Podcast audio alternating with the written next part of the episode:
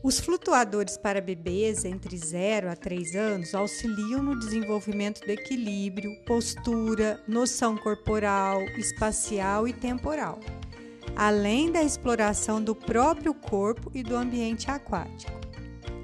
Porém, apesar de deixar os bebês mais confiantes e seguros, eles não são 100% seguros e necessitam de constante supervisão dos pais em momentos de lazer. Eles podem furar ou virar e os bebês não estão preparados para esta situação de risco.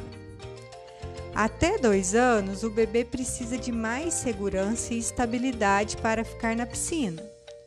Então, flutuadores que mantêm elas na posição vertical é mais adequado nesta fase pois possui a pernada pedalada.